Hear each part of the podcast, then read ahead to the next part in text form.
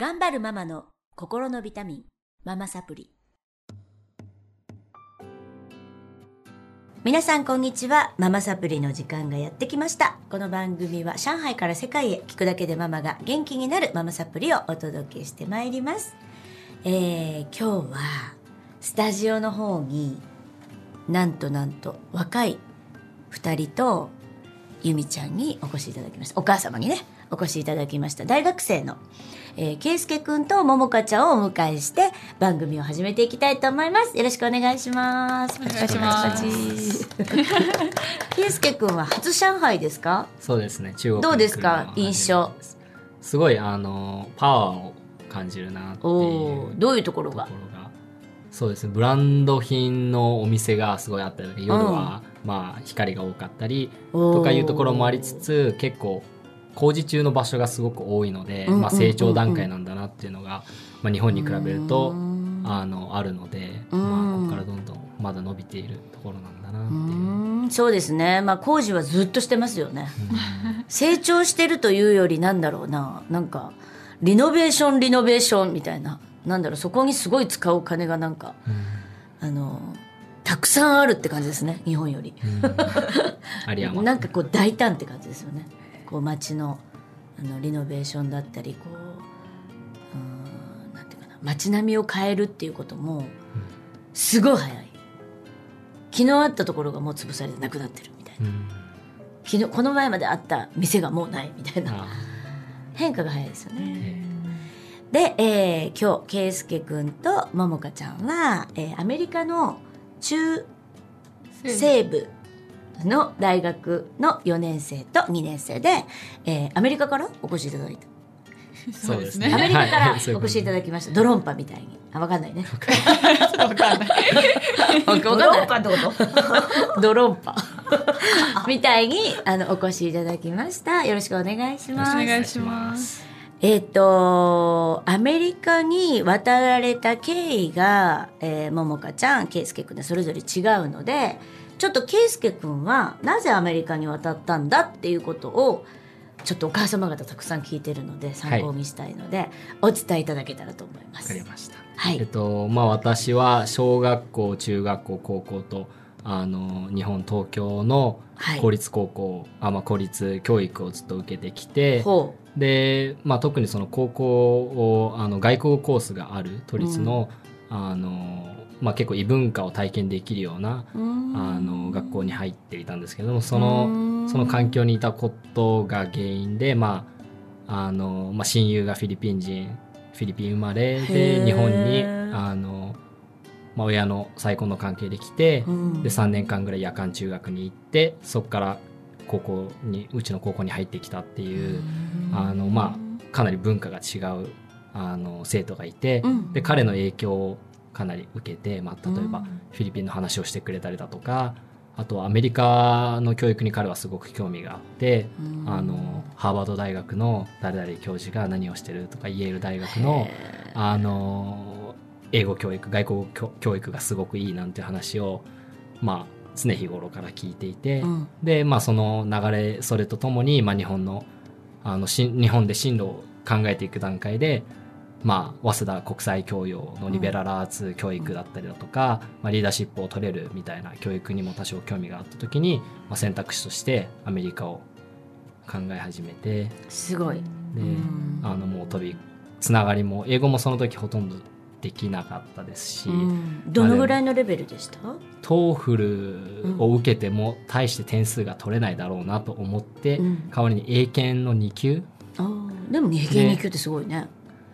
なんですかね、うん。あのまあ、帰国子女勢からすると、えっとでも日本の子供の中で高校段階で英検二級っていうことか。まあ普通そうですね普通なのか。、うん高校卒業程度ですよね。高校卒業だと、ね。はいなるほどなるほど。そういうレベルでえっとまあアメリカに渡っちゃった。そうですねあのコミュニティカレッジは4年生の大学に比べて英語要件も SAT も必要ないですし、うんあのまあすごい要件が低かったので私みたいに少し遅れている、うんあの生徒にとってはまあとりあえず飛び込める環境が用意されていて、なんか条件は他になんか徹するものはあるんですか？英検2級だけを。英検2級のみですね。エッセイとかも出してないですし、ではい、で向こう現地に行って、まあ、少し簡単なプレイスメントテストを受けて、でまあ、英語のクラスを割り振れられたり数学のクラスが決まったりなんてこともありましたけど。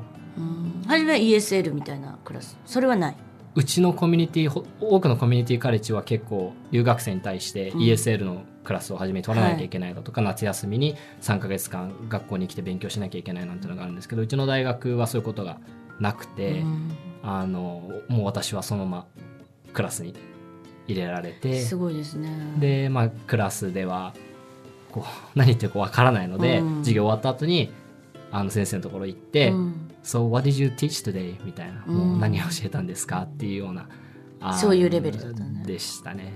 それはどのぐらい続きました？でそれがうーん、まあ、授業だったら3ヶ月とかなのかな。ああそれで大体聞き取れるようになってきた。あーうーうん。んああ大体6ヶ月とかみんなやりますよね。3ヶ月1年とかぐらいですかね、まあ、じょ徐々に分かってきたのが3ヶ月くらいでもうまあでも今でもたまに苦労したりすることなんじゃないかなディスカッションとかスピードの速いディスカッションだとあのまあちょっと遅れを感じることありますけど、まあ、そういう感じで。だからあの私たちはねあの帰国子女っていうあの条件の中で、まあ、駐在員として暮らしてるんですけれども、はい。全然自力で、ね、そうやってコミュニティカレッジから留学するっていう手もあるってことですよね。そうですねでも、えーお母さん方多分心配してるのはその、えーコミュニティカレッジ2年ですか？そうですね。終わって、まあ、自分でアプライして受けるんだけど、はい。その試験とかはどんな感じの試験なんですか？あのまあわコミュニティカレッジに2年間行ってるってことである程度英語力だとか、うん。あのは欲しまあ、大学に本当大学によってなんですけどあのコミュニティカレッジに行ってるっていうことで私の大学に編入する際にはうん特に何も必要なかったかな。 TOEFL うん。のスコアが必要だったかなぐらいだと思います、SAT も ACT も受けたことがないんですけど、なるほどね。ね。それで、えー、とお金かかるでしょ、お金もはい、ねおいくらぐらいの？とコミュニティカレッジがまずおいくらぐらいってか聞いていいんですか？コミュニティそうですね。コミュニティカレッジの学費。お母さんとしては。学費が、えーまあ、本当に地域によるんですけど、はい。私が行っていた中西部の、まあ、アイオワ州、うん。多分大丈夫だと思う言っても大丈夫だと思うんですけどアイオワ州だと、まあ、1学期に4000ドル40 4000万ドル40万。40万くらい。と単位数によっても少し変わってくるんですけど単位制1学期。1学期に40万くらいの学費がかかってうん。それに加えて生活費が、まあ、4000ドル。うん。あとまあインシュランスだとかまあもろもろで大体そうですね。年間200万を見積もって私は留やっ学ぱすごいね、結構するんですけど、うん、はい、それはお母さん、まあ、まずコミュニティは出していただいて。そうですね。私の両親には、まあ、海外にどうしても行きたいんだっていう話をした段階で、あのまあ日本私がまあ目安としてたのは日本の大学に行くとまあ100万。で、うん。自分で生活するようになると200万かかるから、うん。まあ、その金額、同じだよねくらいを元にっていうふうに考え、あのアメリカの大学4年生大学とかだと本当に高いので、うん。場所によってですけど、うん。まあ、年間300400 400とかって言いますよね、はい。大体ね。するのであのまあそれに比べたらまだ比較的安いんだっていうことであのました。2年間の間、まあ、え英語できなかったので両親は心配していたんですけど、まあ、2年間の間どれだけ自分がやっていけるかダメなら帰ってくればいいし、うん。2年間である程度結果が残せて4年生の大学に編入する際に奨学金が出す出すあの出してもらうことができればそのまま滞在してもいいっていうなるほど。まあ、初めはフルスカラーシップを狙っていってたんですけど、まあ、それは取れずにまあでも両親にはあのそこまでやったんだったら、まあ、成績も結構良かったんですけどコミュニティカレッジでは。そこまでやったんなら、まあ、あと2年間滞在してもいいっていうことでうん。了承が出てで今はあの4年目ですね。もうあと半あ年。編入したってことですか？編入してあの3年時編入できるんだ。そうですね。で、えー、と奨学金も出て。はいそう。すごいね。ももちゃんもそうだもんね奨学金で行ったんだよね。そうですね。ということはゼロ？奨学金に。いや全然払ってますけど。払ってますよね。全額出るってことはまあ、そうそうない。人によります。人によるんだ。編入の段階で全額の奨学金が出るあの大学を探したんですけど、うん。かなり少ないですね。中西部だとウィスコンシンに一つはあ。ったぐらいであのまあ1年目から行くってなると、まあ、複いくつかの大学で全額出るとこありますけどかなり枠は厳しくて、特に留学生っていうと、な感じですね。どれぐらいは出るんですか？半分ぐらいは出るものなんですか？そんなに出ない？学費の割合で60%ぐらい。あでも結構大きいね。出ていて、まあ、じゃあそコミュニティカレッジジと同じような値段での出しあ負担で行けたっていう感じ？あのコミュニティカレッジよりもかなり学費は上がってます。上がってますね、はい、お金かかるねゆみちゃんね。ごめんねお金の話ばっかりじゃない、えそこにすごい大事。はい、そうですね。両親説得するあの両親にしたら大事ね。でもあれですか？やっぱり行って楽しい、そうですね。うん、何が一番楽しいですか？で 答えて。何が一番楽しい？勉強ですね。あそう。勉強が楽しいなんて素晴らしいね。勉強しに行ってるんで。でも勉強自体がそもそもまあ好きで。勉強したくて大学に行ってるんで。うん。勉強は勉強の多分内容が楽しいんだね。授業が。授業も楽しいし内容も好きだし。うんへえ授業は楽しいですか？授業私もすごくあの楽しみにしてるところ。いやー素晴らしいね日本の子に聞かせてあげたい。どうなんだろう日本の子はね今。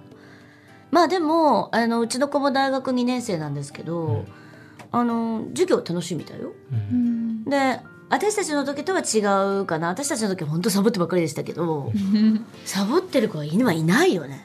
日本。日本も多分あのもうすごい真面目にみんな勉強してるし、あの学力うん専門分野みたいなのも身につけたりやっぱり自分の将来を真剣に考えてる子はいたくさんいると思うんですけど、うんでもアメリカってねもっとそれがなんだろう子が立つというかうん感じがすごいあるんですけど。そうですね。入学はかん、まあ私のケースもそうですけど、入学は簡単、卒業は難しいなんて言いますけど、そっかそっか。卒業難しいっていうのはどういう感じなんですか？どうやったら卒業できるの？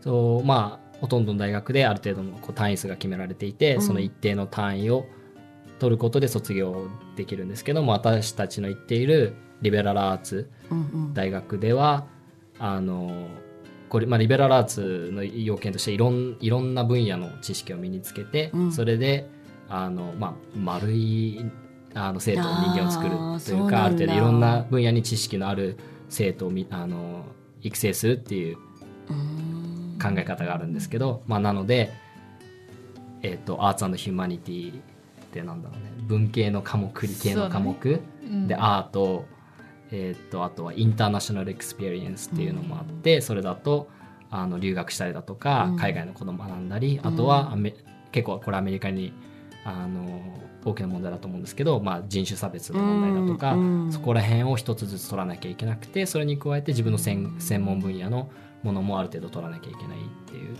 うーん。のがありますね。厳しいね。そうですね。そうですね。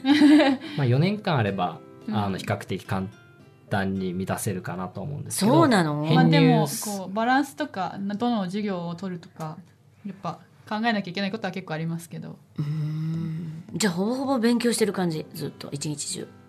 うーん。1年生の時はそうでしたね。今2年生になってだいぶ余裕が出てちゃんとなんか遊べるようになってきた。あ 遊べるまあそうですね。簡単に言うと、まあ、それでも勉強してると思うけどね。そうだね。遊んでるよりは勉強してる方がやっぱり比重としては。もちろんそうだよね。そうですね。へえ素晴らしいね。まあいっぱい聞きたいことあるんですけど、はい。とりあえずね聞いてる人が疲れちゃうんで あのえ第1話目はこれで終わりにしたいと思うんですが、はい。また次回次週もあの参加いただいてあのまあアメリカの大学生活いろいろ聞いていきたいと思いますのでよろしくお願いします。